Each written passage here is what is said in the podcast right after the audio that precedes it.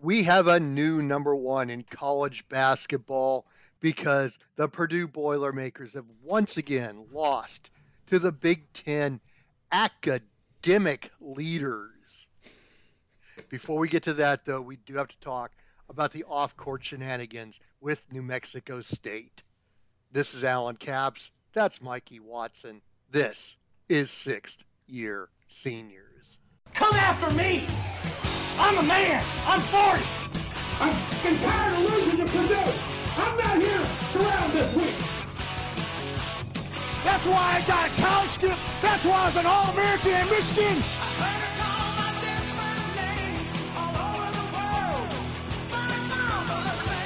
It's Division One football. It's the Big twelve.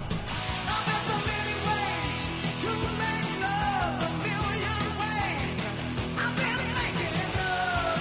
Go play intramurals, brother. Oh, yeah. I could give a shit about North Carolina right now. There's only one way. There's only one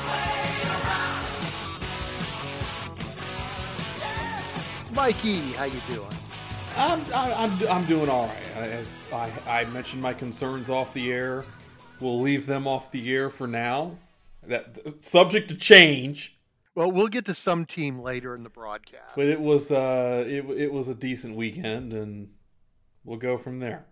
All right, let's get started. Let's get the bad news out of the way. New Mexico State has suspended its basketball team until further notice, after learning of, quote, allegations of hazing by at least three different players on more than one occasion. And now we're finding out that that hazing involved, quote, criminal sexual misconduct. This is ugly. And this, of course, is on top of the fact that one of their players killed a uni- University of New Mexico student in a gunfight earlier this year. First of all, I don't want to bury the lead here. New Mexico State won a game in the N C double A tournament last year. This is this is no, you know, just some jabroni on the undercard. They're a uh, W A C powerhouse. Yeah, they have been they have been the, the the standard bearer for the W A C for a long time now. Number two, and this is where I'm really going with it. The they had a coach help cover up a shooting a few months ago that didn't get the program shut down. And now this, on top of that, gets the program shut down. Is it a combination of both that they're just saying, all right, there's enough shenanigans. We're, we're, this is some bullshit. Everybody go home. This is it ridiculous. It better be. Because if they consider, I mean, as as awful as criminal sexual misconduct sounds, you can't tell me that's worse than killing somebody. The whole thing's a fiasco. And the fact that new head coach this year, right? Is that correct? Yep. Yeah. How did it, I mean, how did it get so far out of hand so fast? I guess that's, that's the main question. Good grief. Well, you probably have to think that it didn't get out of hand that fast. It's just that probably this coach couldn't keep a lid on what was already going on. That's fair. Hazing does not just begin in one year and get this out of hand that quickly. Uh, I, no, I that's a cultural that, thing. Yeah, exactly. It's a generational issue that's been going on for years. Passed down from one, one Which class to the next. Sick. Yeah. You read the police reports and I mean, it's just, it ain't it, good. It, it's gross and disgusting and it's not good. Yeah. And you have to believe that the coaches either knew about it and turned their heads, or they're that out of touch with their players. I, I've I've got to lean to the latter, right? I mean, uh, to the former. But they they knew.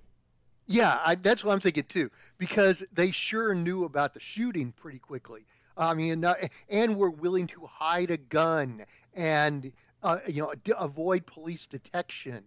I think the only reason that this didn't get swept under the rug was because a police report was filed on Thursday and the university had to do something and they yeah. reacted on Friday. Yeah, very good point.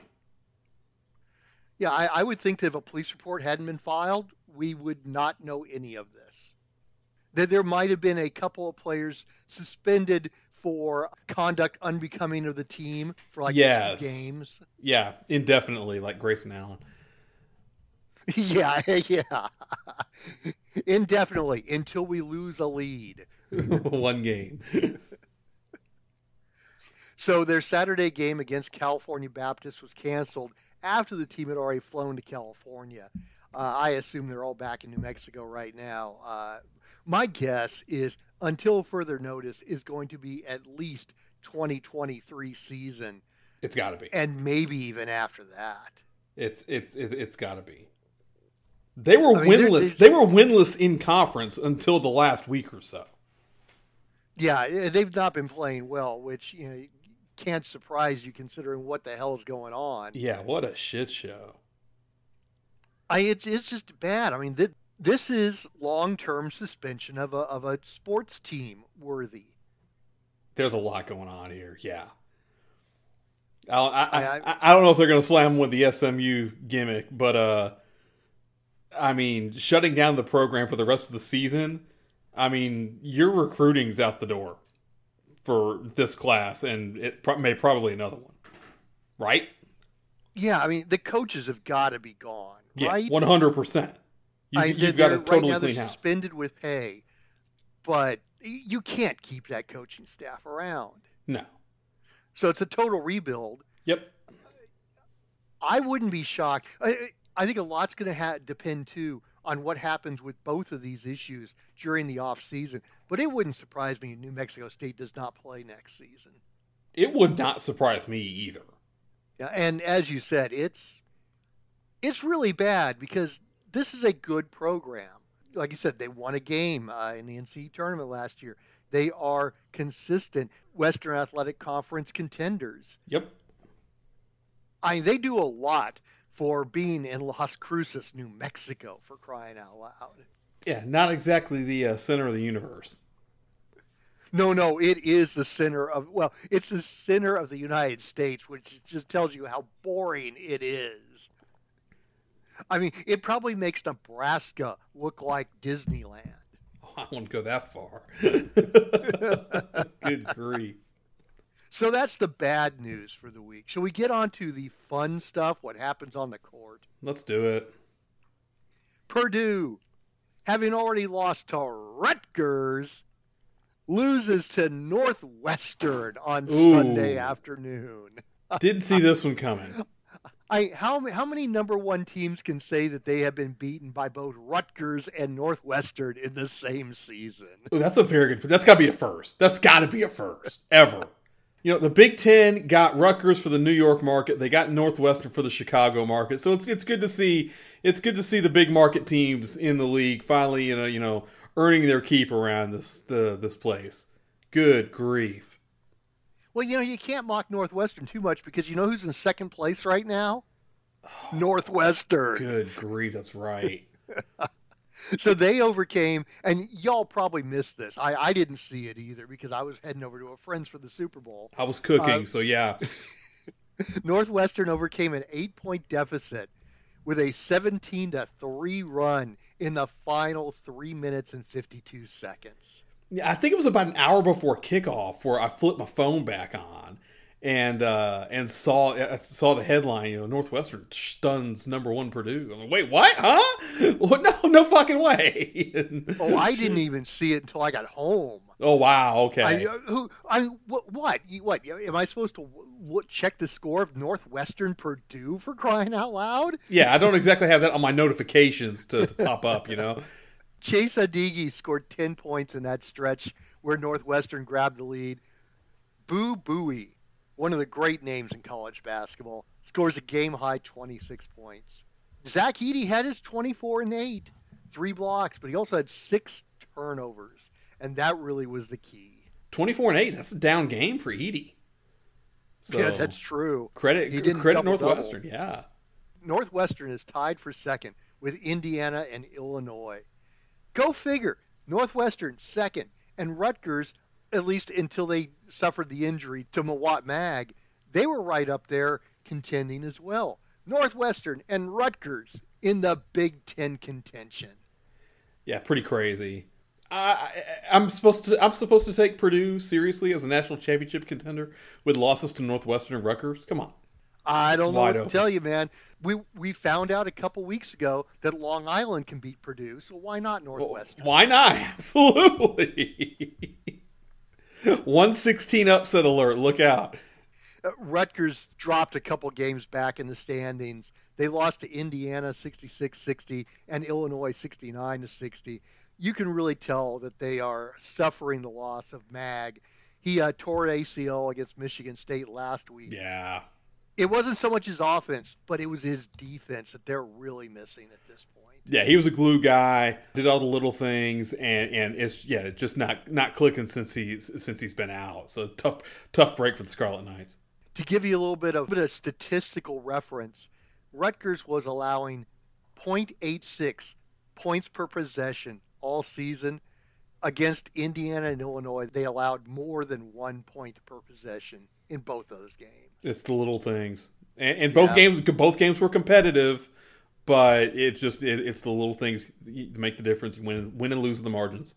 Yeah, if they had been average on defense, they would have par, probably won both. Probably. Games. And we have to mention that Ohio State, in a season of bad losses, probably trumped everything with this one. They lose at home on Sunday to Michigan State, sixty-two forty-one. Absolute shit kicking. I'm thinking all the Buckeyes were already back at home watching the Super Bowl at that point. I, you could probably make that argument. Ohio State is a dumpster fire right now. I don't get it. I have no idea what's going on. There's too much talent there for the team to be this bad. Help me out here. I got nothing. Well, I think either one of two things is going to happen. They're going to rebound and win the Big Ten tournament and then get into the N C double A tournament as like an eleven seed in a play-in game and get to the Sweet sixteen. Or they'll miss the N C double A tournament, get selected to the N I T, and lose to Robert Morris in the first round. I can dig that. I'm always here for a, for a Bobby Morris shout-out. So. so Alabama has taken over the number one spot in both the polls, although it's very close with Houston. They beat Florida and Auburn this week. They've got a four-game winning streak since losing Oklahoma. And if you go back deeper, they've won twelve of thirteen since losing to Gonzaga back on December seventeenth. Alabama was in a dogfight with Auburn on the road, hostile environment on Saturday, and closed that game out with quite the impressive punch to put away their rivals from the Plains. So uh, props to Alabama on that. Lesser teams would have had no issue folding like a cheap suit. Bama took care of business.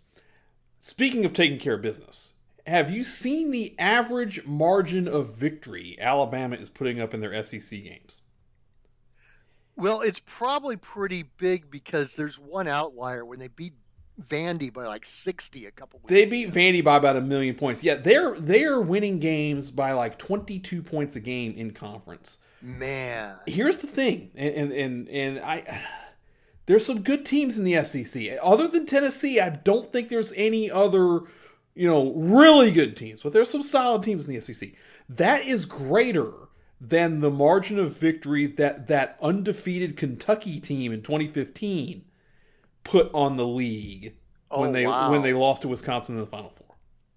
So Alabama, that's saying something. They are taking care of business in the league at a record clip right now, and they will certainly be tested this Wednesday night in Knoxville. Looking forward to it. Yeah, that's going to be the game of the week on Wednesday. one hundred percent. By the way, yeah, Vegas time, four p.m., E S P N two, Bama at Tennessee. Big boy game right there. It's going to be good. Yeah, it would have been a little bit bigger boy game had Tennessee not had a pair of three-point shots go in against them this week. Tremendous. Tremendous. Lost twice at the buzzer this week. I love it.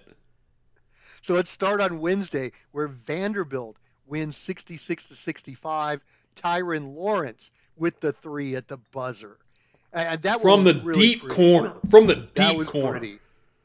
Ezra Majan drove down the baseline, got the ball off to uh, to Lawrence, wide open three. It was an, yeah, like I said, it was it was every bit of the sideline corner that you can get. And Vanderbilt, they really had to scrap to get there. That the end of that game was a shit show. Yeah, it was. It was. They were down sixty-five sixty-three with fifteen seconds left, and they'd only committed three fouls. So they had to commit four more fouls in that time period just to get Tennessee to the line. They got him to the line with eight seconds left, and what do you know, but Tennessee bricks that free throw. Vandy has it set up where they can win or tie with four point eight seconds left, and the shot goes down. With the, with the distance of the court, it was it was Ty Sedney style, except instead of a layup, you got the you, you you got the kick out. It was great. You know, and Vandy also then won at Florida on Saturday. You know, ever since they got their butts kicked by Bama, Jerry Stackhouse has his team playing pretty decently. They're playing tough right now. Maybe maybe the maybe getting their teeth kicked in by Alabama just, you know, put some fight into them. I don't know. It's always it's always fun when Vanderbilt has a good team. I agree. Especially because of that home court that you hate. And God, I it's love. horrible. It is horrible. I, I love the kids on the baseline rather than the sidelines. It's awful. The visuals horrible. And that the upset, whole thing. You, I mean, they were right there. They were right there. That was pretty shot, cool, yeah. I mean, he was within three feet of the bench. Well, he would have been at three feet from the bench if the bench was in where it's supposed to fucking be. It just would have, the angle would have been ninety degrees different. That's all I care. But, but yeah, it was, uh, it was good stuff.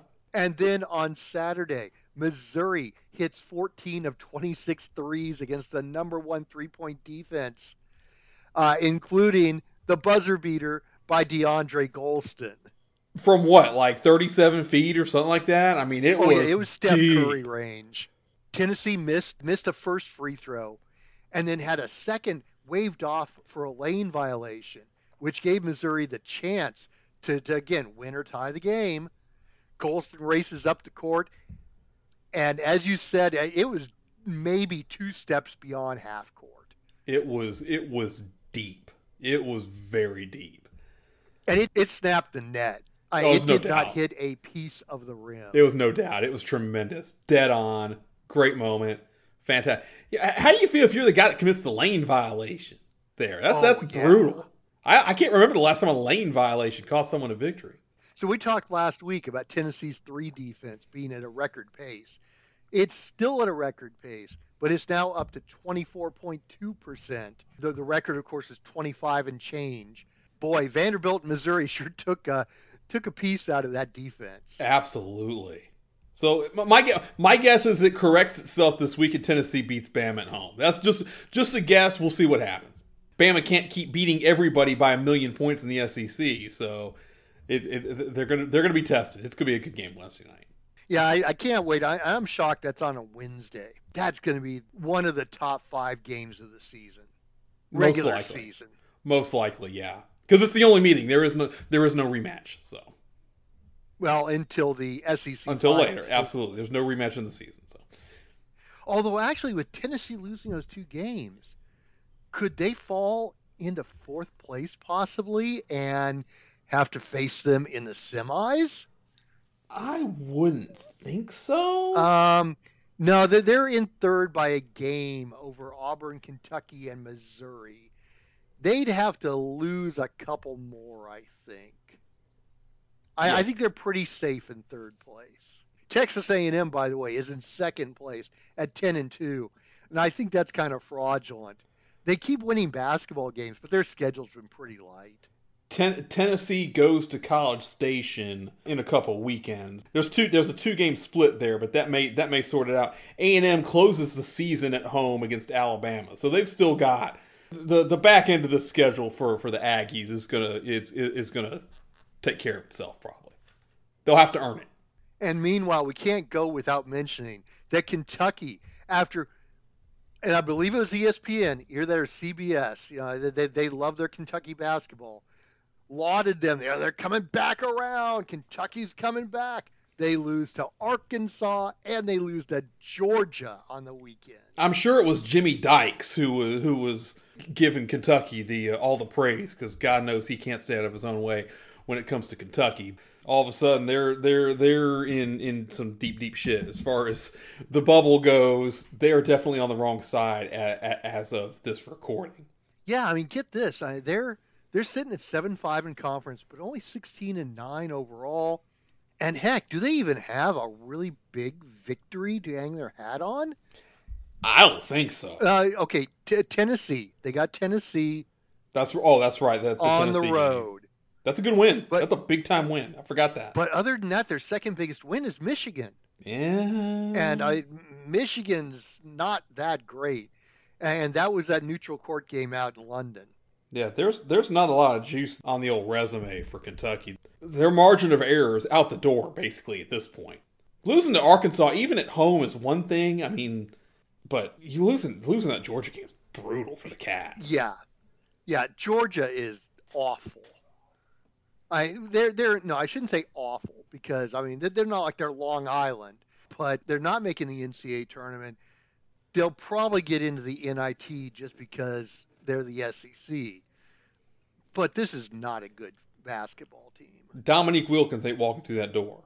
No, n- not even to attend a uh, an alumni game. Probably, I'm not sure how much he wants to even have to have to acknowledge Georgia at this point. Let's move out to the West Coast, where this is usually if we're going to talk about the West Coast Conference this early, we're talking about Gonzaga. No, we're talking about Saint Mary's getting upset by Loyola of Marymount. And once again, it's Cam Shelton going crazy and beating one of the top teams in the West Coast Conference. thirty-one points, including twenty-four of Loyola's final thirty-one. I told you Gonzaga was going to win the conference, and you didn't believe me, but here we go. You know, here's Saint Mary's dropping a game they shouldn't. We mentioned last week, you know, they had two games on the road this week. It's like, yeah, you know, Loyola, maybe they'll kill Portland, but nah, there's nothing to worry about. Cam Shelton, one-man wrecking group, thirty-one points, takes care of business, uh, upsets Saint Mary's at home uh, in overtime, big time, entertaining as hell game. Loyola's now third in the West Coast, and the way that tournament is structured, that means they'll get a single bye, and they won't play too many games. If Cam Shelton gets hot at the right time, I can see Loyola Marymount beating both Gonzaga and Saint Mary's in March. Doing it back-to-back would be a big ask, but he's got the talent to be able to carry it. That, that's the kind of guy that can that can get hot and go on a run. That's what, we, uh, that's what we're here for in March. So, meanwhile, in the Big East, this is getting fun now. Marquette loses. Xavier loses. Providence loses. Creighton beats Connecticut. And all of a sudden, we've got a four-team struggle at the top of the Big East. Yeah, it's getting pretty crazy up there right now. I mean, take your pick. I still don't believe in Xavier. Creighton has seemed to has seemed to figure it out here. Providence is lurking. You like Marquette. I I have I, I I've got no feel here as far as what the hell's going on in the Big East. It feels like any team could beat anybody else on any given night. Yes, that's exactly what's going on, and that's what makes it fantastic. Actually, I'm still on Creighton. It took them a little while to get going, but I think that team is going to be very, very tough come N C double A tournament time. I keep waiting for UConn to turn around and figure it, figure it out. It doesn't it doesn't seem like it's going to happen. It's, it's starting to look more and more like it, it's coming down to, to Marquette and Marquette and Creighton. But who the hell knows? I mean, UConn whooped Connecticut. I have no freaking clue. Well, before we go to the break, let's see if we can get Mikey's blood pressure going here. Just as they were starting to be talked about as missing the N C double A tournament, Carolina pulls out the best game of their season. They beat Clemson ninety-one seventy-one. Time to save the season, Mikey? Time to save the season for sure. It says something that, that, that Clemson's Carolina's biggest win right now. That's uh, not saying a hell of a lot for Carolina's resume. They've got all those quad one losses, all those close quad one losses earlier in the season. They should have beat Alabama in one of however many freaking overtimes they played. They could have won the game any t- any of those times, but no, couldn't do that. They finally hit shots. It, it's it's funny how much everything everything looks better when, when you hit three pointers. They uh, they hit fifteen on thirty-three shots on Saturday. Where has this been all freaking season? I'm looking live right now. They are in a dogfight with Miami in the first half. They are shooting ten percent from downtown, forty-eight percent from the field, ten percent from downtown. So let me do the math on this. And this is live, so don't hold me to this. But they're eleven of twenty-three from the field right now. They're one of ten from downtown, which tells me they're shooting ten of thirteen from two-point range. Maybe you want to take a few more two-point shots if they're not falling. I don't know. The math, I can do the math here. Your ex, ex, what's the E F G, whatever the expected analy, the analytical. I, I, all I know is the higher the better, and right now your three-point shooting is not raising that number. It's lowering that number, so feed the rock inside. Let's get to the rack, for God's sake. They kicked the crap out of Clemson on Saturday. It was very entertaining. You know, the funny thing is, is I could mock you for Scott Steiner math, but that math actually made sense. All right. Thank thank God. Virginia defeats Duke sixty-nine sixty-two in overtime on Saturday. Kyle Filipowski was fouled on a dunk attempt, and then they reversed the foul call. Duke loses. Now tell me, would that call have been reversed if Coach K was on the sidelines? I, let's say this. One, if Krzyzewski's on the sidelines, Duke's shooting free throws. All right? Straight up. Two, that call gets, re- even if Krzyzewski's not on the sideline, that call gets reversed in fourteen other A C C arenas. But I'm telling okay. you, and I've been saying this for years now, and nobody's been taking me seriously, but there is no team, not even Duke, that has gotten the benefit of a friendly whistle at home in the A C C more than Virginia over the last seven or eight years. And in Saturday, you're not going to hear me say this much. Duke got screwed on Saturday. Wow. I'm saying it right now. Virginia, Virginia get, getting bailed out by a friendly whistle at John Paul Jones Arena. I'm shocked. I haven't seen that for the last seven or eight years. It happens every freaking time a team goes into Charlottesville, and nobody wants to talk about it. I'm talking about it. There is no team in the A C C that gets a better whistle at home than Virginia, and it's been that way for a while. They get away with they get away with so much more contact than any other team in the league, especially when they're at home, because they have this reputation of playing this great defense. That's all it is, and it's a bunch of bullshit, and everybody knows it. And yes, Duke got screwed on Saturday. I think we have the title of this week's show. There you, Mikey, there you go. Duke got screwed. Yeah, I said it. Like Buddy Landell said, that's right, I said it.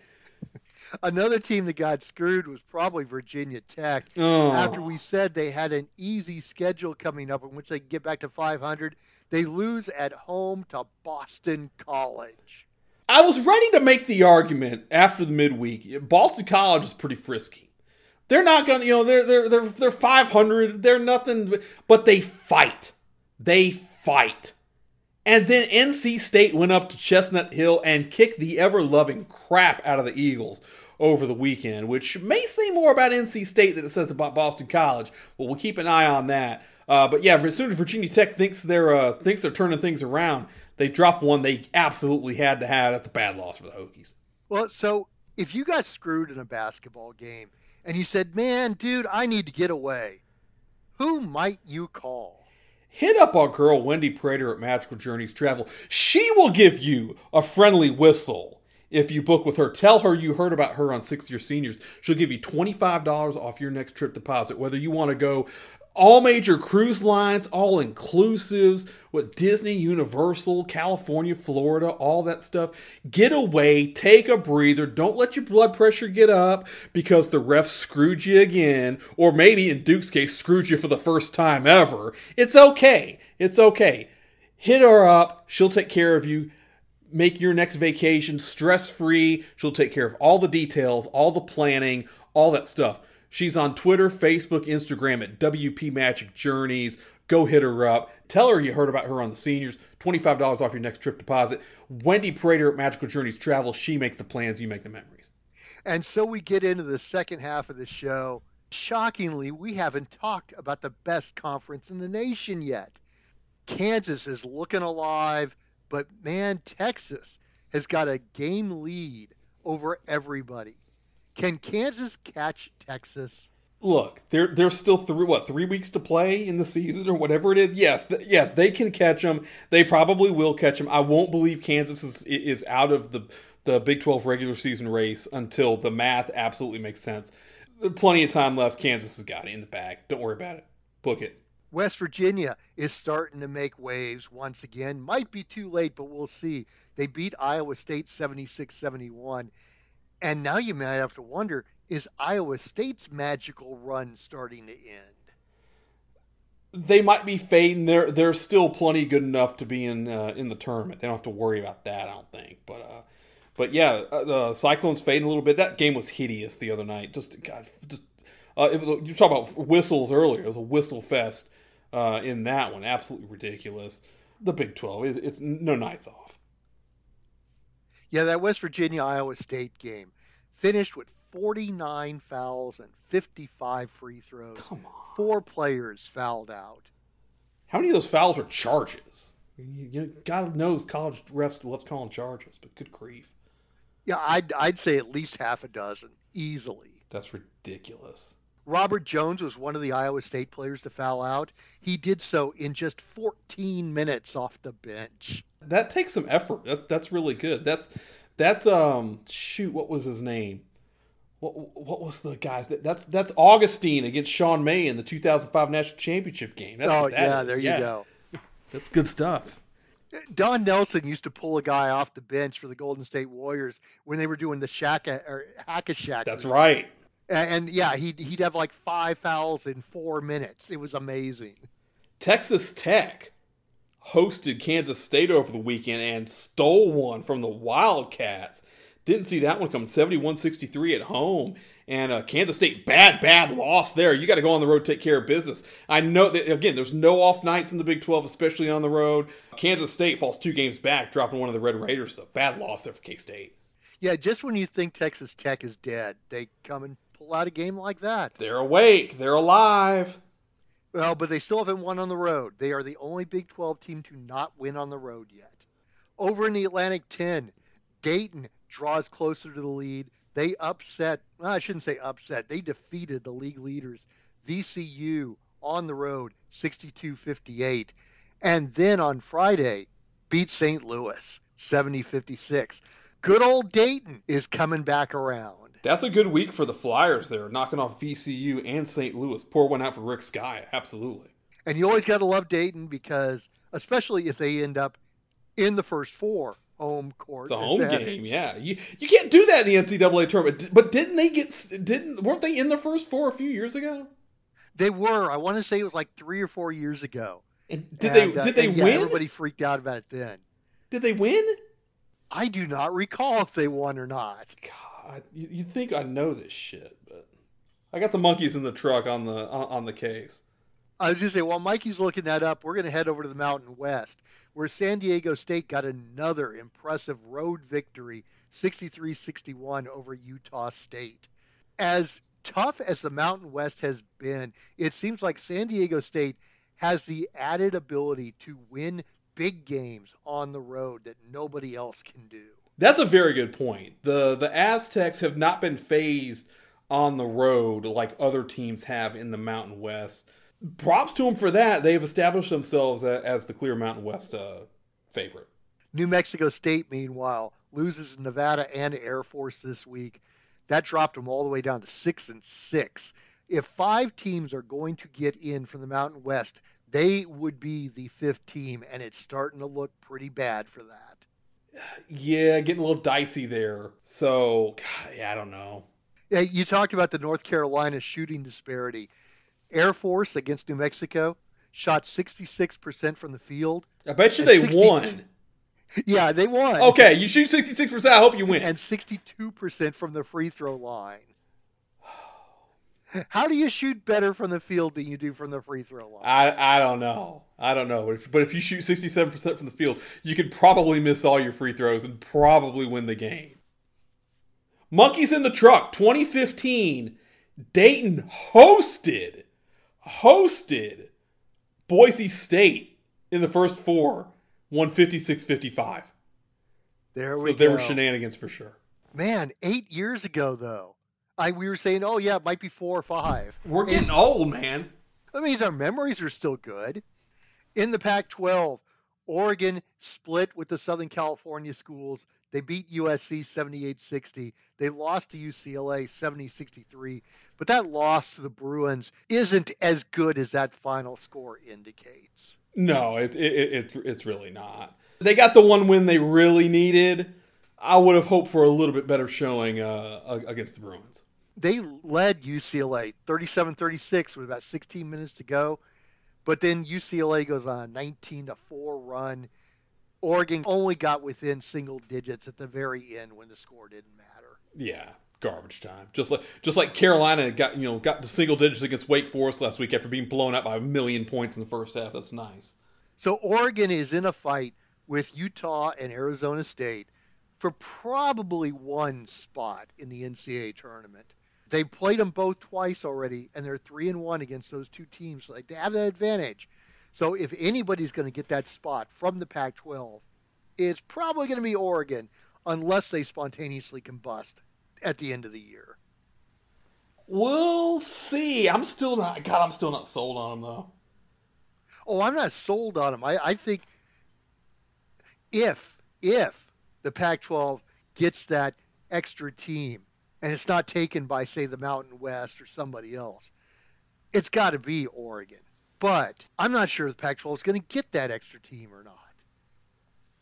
Yeah, I'm not. Yeah, I, I would lean no right now. That, that that's where I'm going. I would lean no on that. I especially with and and I'm back here at my favorite conference. The Atlantic ten is starting to look like they might be able to put two teams in the field between V C U, Saint Louis, and Dayton. Maybe they can get two in. They might, yeah. They're rallying here late, trying to trying to right the ship. They might be able to steal that Pac twelve bid. I don't know. That's a good point.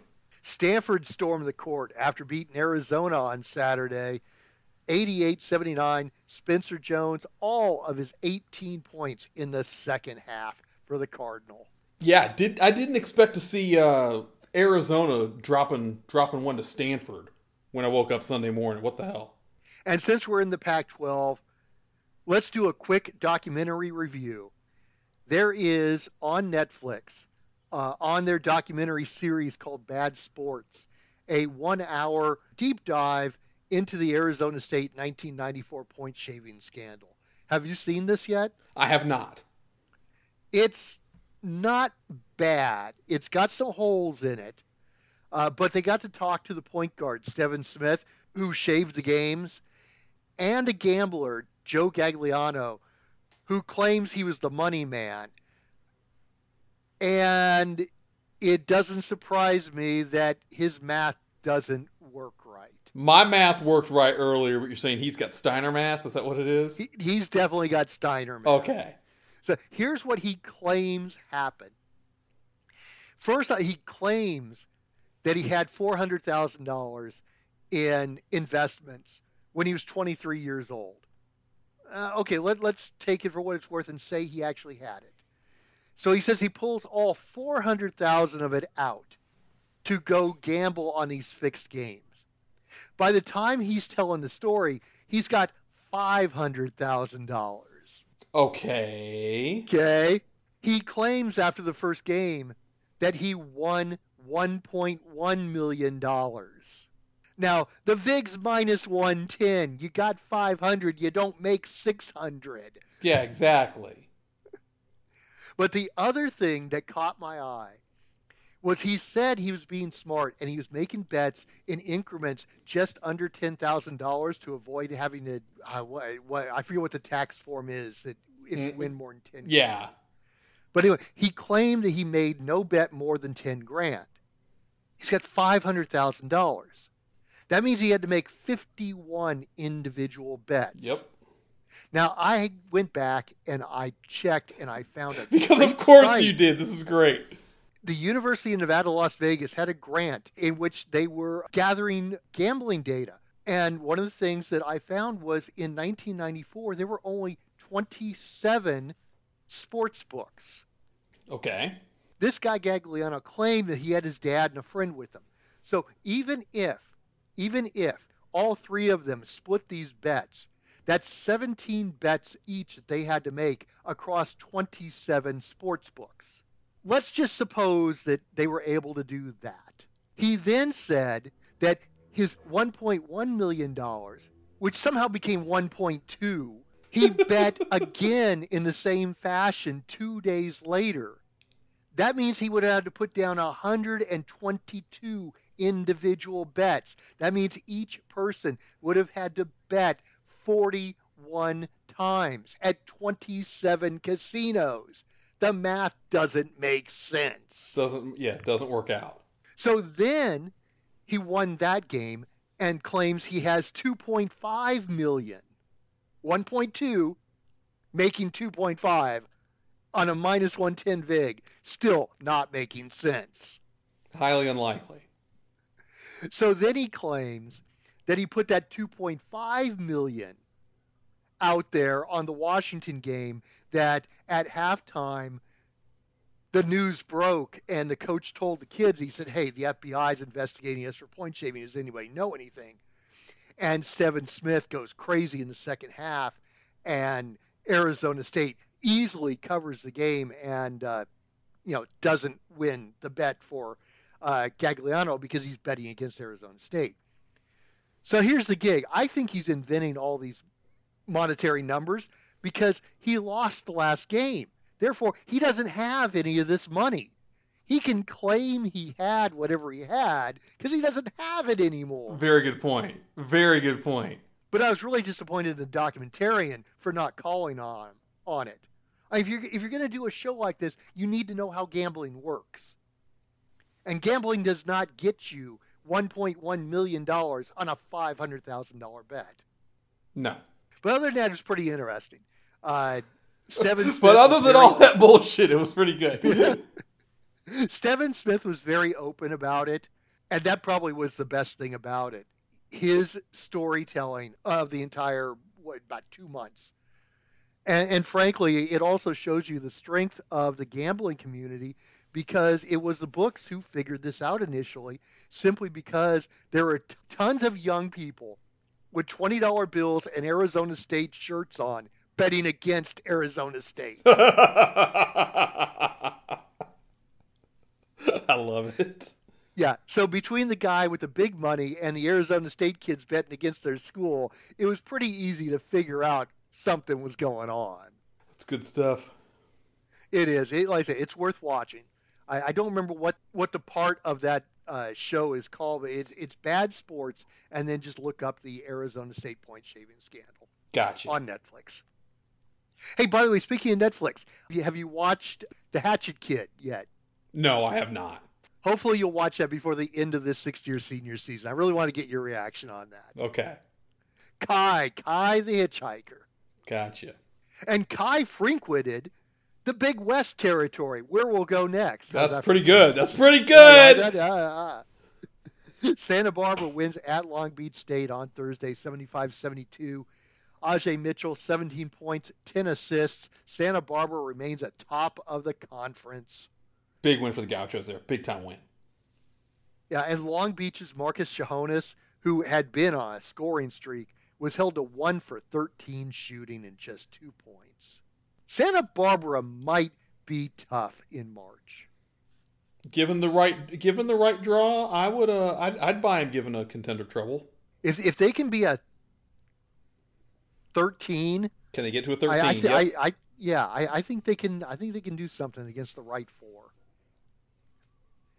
In the M A C, Akron drops a couple of games, one of them to Toledo, and suddenly Toledo is back up there with Kent State and Akron atop the M A C. Zips were fading a little bit. Big time win coming back, winning on the road at Akron. That's a big one for Toledo. Hey, by the way, I didn't realize this. Uh, the leading scorer for Akron is some kid named Ray J. Dennis. Ring a bell? Does. Former Boise State Bronco. Forgot he transferred out. There's the transfer window for you. There you go. I can't believe you guys lost Ray J. I know, he was, was he fun. was a good player at Boise. He was very good, very solid. Instant offense. Over in the horizon, Cleveland State beat Youngstown State eighty-one seventy-eight on Sunday. Ty Williams with a team-high twenty. Cleveland State now tied with Northern Kentucky and within a game of Youngstown State and Milwaukee. Those four seem to be headed to a showdown for one bid in the horizon. Most likely, really feeling Cleveland State that they're playing good right now. In the Missouri Valley, Drake looked outstanding. They walloped Murray ninety-two sixty-eight on Murray's home court, and then beat Southern Illinois eighty-two fifty-nine on Saturday. That was supposed to be a tight matchup between co-leaders. Yeah, didn't quite didn't quite turn out that way. That's big a uh, big week for Drake there. Go. I, I know Murray's not as good as they've been in recent years, but going and winning at Murray State by twenty plus points, that is as impressive as it gets in your mid-majors as far as road wins going in the league. That's a big-time win for Drake. And then uh, and then just keeping the momentum up by taking out the Salukis, big, big week for Drake. So Drake is atop the Missouri Valley along with Bradley, who is also two and oh this week. Bradley lost at Drake earlier this year. They host them the last day of the season, February twenty-sixth. Mark it on the calendar. Hey, by the way, do you know what February twenty-seventh entails? No, I do not. That is the first day of conference tournaments. Oh. Just two weeks away. The Atlantic I, Sun opens that day. I, I, I meant to I meant to mention this. Yesterday was February twelfth. Do you know what do you know what that entails? Uh, it was the Super Bowl. It was the ninth, oh, anna- oh, oh, wait, it was the no, ninth anniversary are... of the snow game, of the Carolina Duke snow game. Oh, yes, it's that. I, I saw you posted that on Facebook. Yes. I can't believe it's been nine years. Decided he couldn't drive in the snow. I can't believe it's been nine years. God, we're old, man. One of my favorite nights ever. It was so, I was pissed. But looking back, it was so funny. And you'll never let anybody forget it. Absolutely not. For the rest of my, for the rest of my life, Krzyzewski can't drive in snow. In the American East, where they do drive in the snow. Lots, yes. Vermont beats, Vermont beats Mass Lowell ninety-three eighty-one. That gives them a two-game lead over Binghamton and three over Lowell. Binghamton pulls out an overtime victory over Albany. Get this score, eighty to sixty-six in overtime. Binghamton dropping the dropping the double-digit beatdown on Albany in the uh, in the overtime session. That's really good. Binghamton's decent, but they've got nothing for Vermont. It's the Catamounts and everybody else in the American East. Winning and covering in overtime like that always reminds me of the Gonzaga N C tournament game, where I believe it was double overtime and Gonzaga was like an eight-point favorite. All the Gonzaga bettors were like, ah, oh, dude, we've lost this. Okay, we're going in overtime. Ah, oh, we've lost. Oh, we're going into double overtime. And Gonzaga covers in double overtime. That was a great game. In the Ivy, Yale has regained their lead with a six-game winning streak. Cornell, now the team outside looking in. They're a game behind Penn and Brown after losing to Brown on Saturday, eighty sixty-six. Brown sneaking back in the four here, so that's good. Cornell, out, some odd man out, something to keep an eye on. This week, they've got a chance to recover. They host both Dartmouth and Harvard, who are both below them in the standings. Penn and Brown have to travel. Uh, it wouldn't surprise me if, when we're talking this time next week, Cornell's back in the top four. Yeah, you're probably right. One of the most entertaining finishes this week happened in the Big Sky. Did you see the highlight of Portland State and Northern Arizona? I forgot to go back and watch it, and then I couldn't find it. Oh, no. Okay. I'll have to find it for you, because this is what happens. Double shenanigans. Northern Arizona's Liam Lloyd makes a game-winning three for Northern, but the officials put point six seconds back on the clock. And Portland State's Isaiah Johnson, he he catches a full court pass. He's falling backward on the baseline. And at the same time as he's catching it, he just launches it toward the basket in for the winner. All right. This is as fine a spot as any to bring this up. And I don't know. I I can't remember having this conversation with you on the air. So so so we're going to talk about it right now. Why don't we want the best athletes in the world doing shit like this? Why do we got to have the stupid-ass advance the ball rule in the N B A? I want to see the pros, the best athletes in the world, go ninety-four feet in one second to win games like this. You want you want to make highlights. Why aren't we doing this? The, the stupid advance the ball to half court is the dumbest rule in professional sports. I cannot disagree with you. Okay. For, just for this sure. exact reason. Can you imagine Steph Curry hurling up eighty footers? I yeah, guys, there's a good chance he'll make them. Yeah, I mean, I mean, we say good chance. We're talking, you know, twenty, twenty-five percent. There's a legitimate shot that he's that he's ringing one from sixty-five feet to win the game. We don't want to see this. He, he we want to make it, it easier for him. Yeah, he does it in warm-ups nightly. Yeah. As Steph Curry walks off the court in warm-ups, he shoots until he hits a shot from the locker room door. And often it doesn't take him that long to do it. No, it doesn't. No, the, the we should be making. No, I totally these... agree with you. The, the the whole advance to half court on a timeout is a pain in the ass. It's contrived drama, and and again, you're not you're not highlighting your biggest assets by doing it. You want guys going ninety-four feet at full speed. I, I let let's see let's see Giannis go, you know go you know how many steps can he take from from the free throw line to free throw line, hopefully dribbling and making some crazy ass play with two and a half seconds left in the, to win the game. Why don't we want to see this? Why do we want to congest everybody into one side of the court? And and then make a play. Yeah, the shots are great. Yeah, it's fine. It's contrived drama. Let's go the length of the court. Let's let's let our athletes be athletes and make plays, because it's awesome when it happens in college. Think how think how athletically incredible it would be if the N B A was doing it. It's absolute stain on the game. Come on. The only way I can play devil's advocate on this is if you see it too often, does it no longer become spectacular? I don't think so. It's it's not. It's ninety-four feet for God's sake. It's the it, it's the it's the lay of the land. Like I said, I'm just trying to play devil's advocate. I really don't have an argument against it. I see what you're trying to do there, but hell, I, I see it from half court every fucking night. So what are we doing? Well, let's go to another spectacular finish.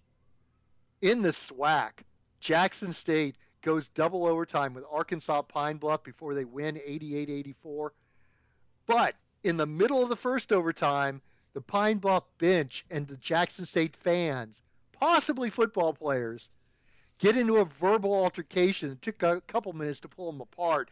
I'm not saying this is going to be malice at the palace, but it was getting pretty heated. Then in the second overtime, a male Jackson State cheerleader was reprimanded by the officials for, uh, as I think it was Outkick coverage, said, being a little too distracting with his hands. And so I'm expecting, like, you know, he's crotch-chopping or something, you know, doing the old D X thing. No, he's just waving his hands around like a goober. Yeah, I mean, I, I, I don't know why the officials made him stop. So here's here's the, the what is it, the epilogue? Is that, yeah, yeah, yeah, it's a prologue epilogue. The epilogue did this. That wasn't the only cheerleader to get thrown out of a S W A C game this week. Oh, wait a minute. That wasn't the only one? There's another one over the weekend. Oh, I did not know about this. What happened? Female cheerleader. I, I it, it, Now I have to go back and look. I want. I kind of want to say it was Alabama A and M, but I can't remember for sure. Female cheerleader. The video's hilarious. First time down the court, player goes to take the ball. It is a made basket. Dude grabs the ball out, out of the net, goes to goes to throw it in. The cheerleader along the baseline slides a little closer to the action and does a and does a pipe kick and kicks the dude in the nuts. Oh! But anyway, so but the, he he he shakes it off. They keep playing. Everything's fine. The next time down the court, same cheerleader. They I think they were shooting free throws this time. And after after the the, the made after the made bucket. Cheerleader, the same cheerleader comes out on the court and shoves the player while the game's going on. No way. Dead serious. Fight breaks out and everything goes crazy. It was tremendous. At first I thought this we were talking about the same game, but then it, it wasn't the same game. The, the, the video's out on Twitter somewhere. I should have retweeted it from the official six-year seniors account, and I didn't, and that's my fault. I'm, I'm, I'm, I'm slacking here.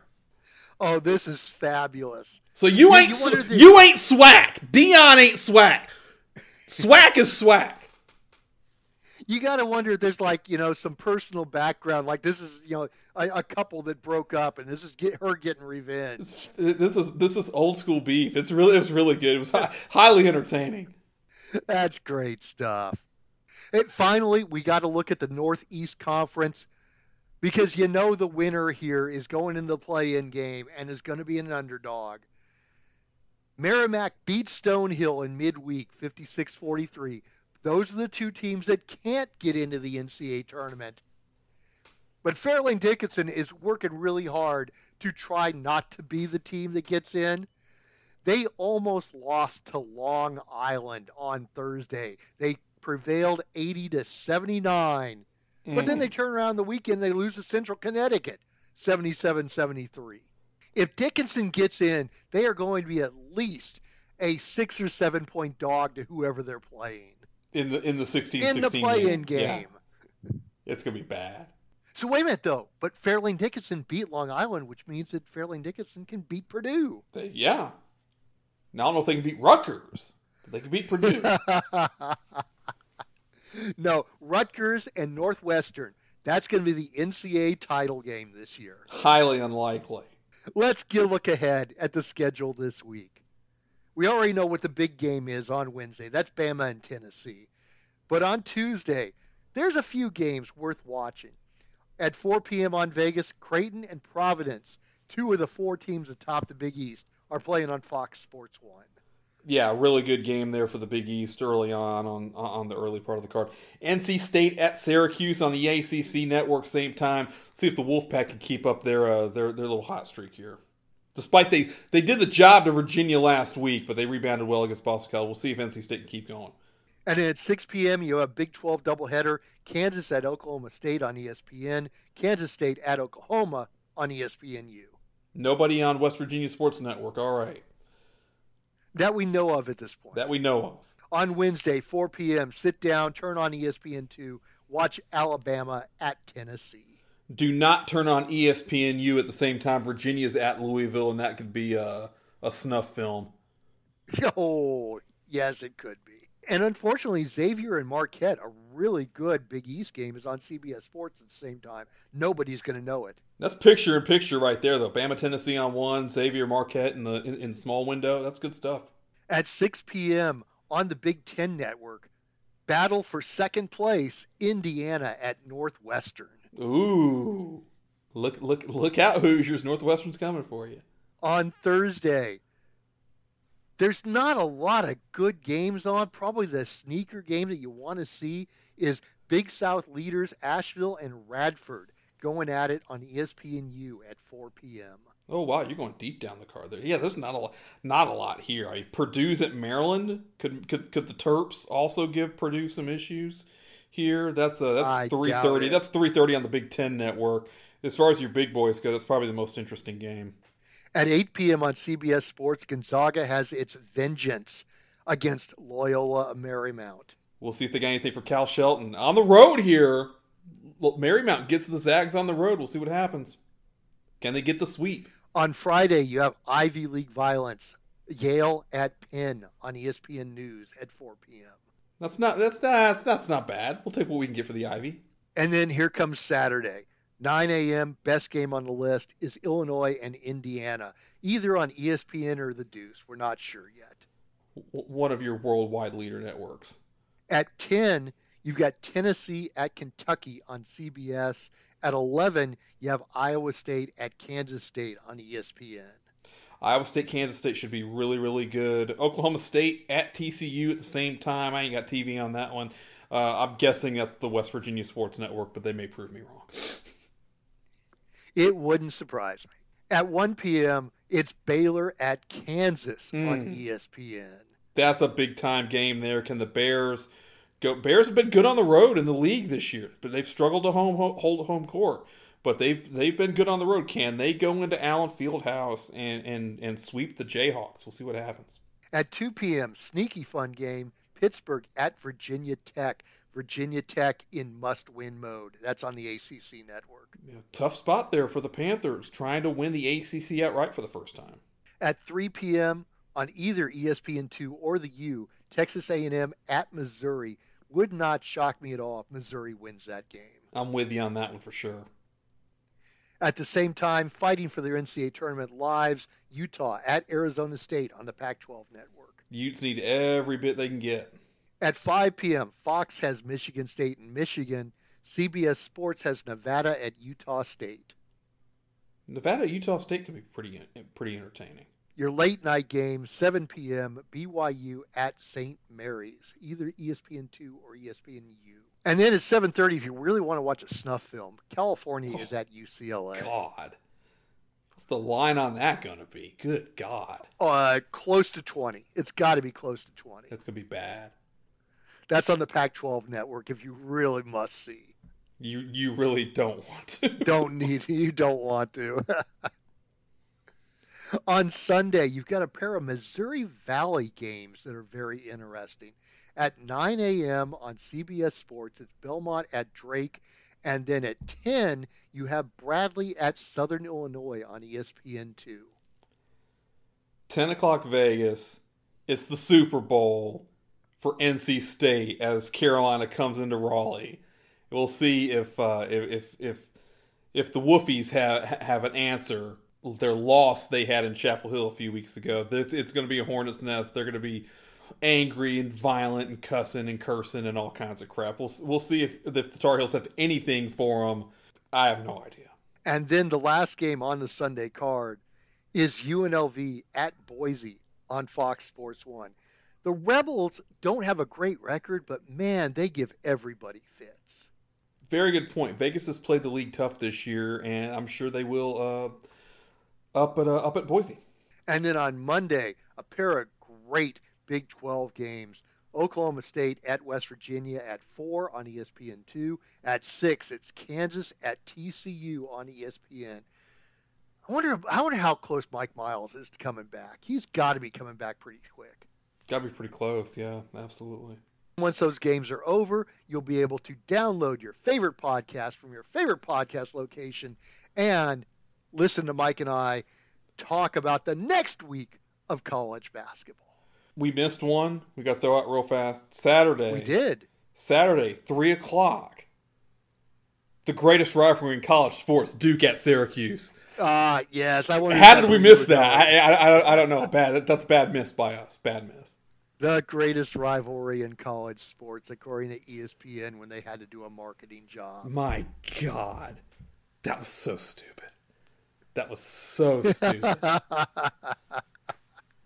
That was, you know what? I think that was the same. I think that was nine years ago. I think it was the same year as the uh, as the snow game because Duke had to reschedule their, their the Carolina game on a short turnaround after the rematch at the Carrier Dome, which I think they won at the. I think somebody hit a three at the buzzer to win that game. I think. It was it was crazy, whatever it was. That was the one year where the two Duke Syracuse games were like super great, and E S P N was like, "Oh my God, we've got we've got our next thing for the next thirty years." And the next season, it instantly became irrelevant again. So, good good good stuff there. I have nothing else for the listening audience. What a sham! You gotta love the E S P N marketing department. Oh, good God. Well, let's let's just let's go on. If we're, if we're talking the, the E S P N marketing department, um, shoot, you'll see it. Hell, it's super. It's Super Bowl. It's Super Bowl Sunday. Let's just for Chris Berman, Tom Jackson. That's the best producer in the business. Sound Caps. I'm Mikey Watson. We'll be back next Monday talking about college basketball, talking about God knows what, what talking about God knows what else, God knows who, all kinds of stuff. Steiner math, good math, all kinds of stupid math, analytics, brackets, all that stuff right here on Six Year Seniors.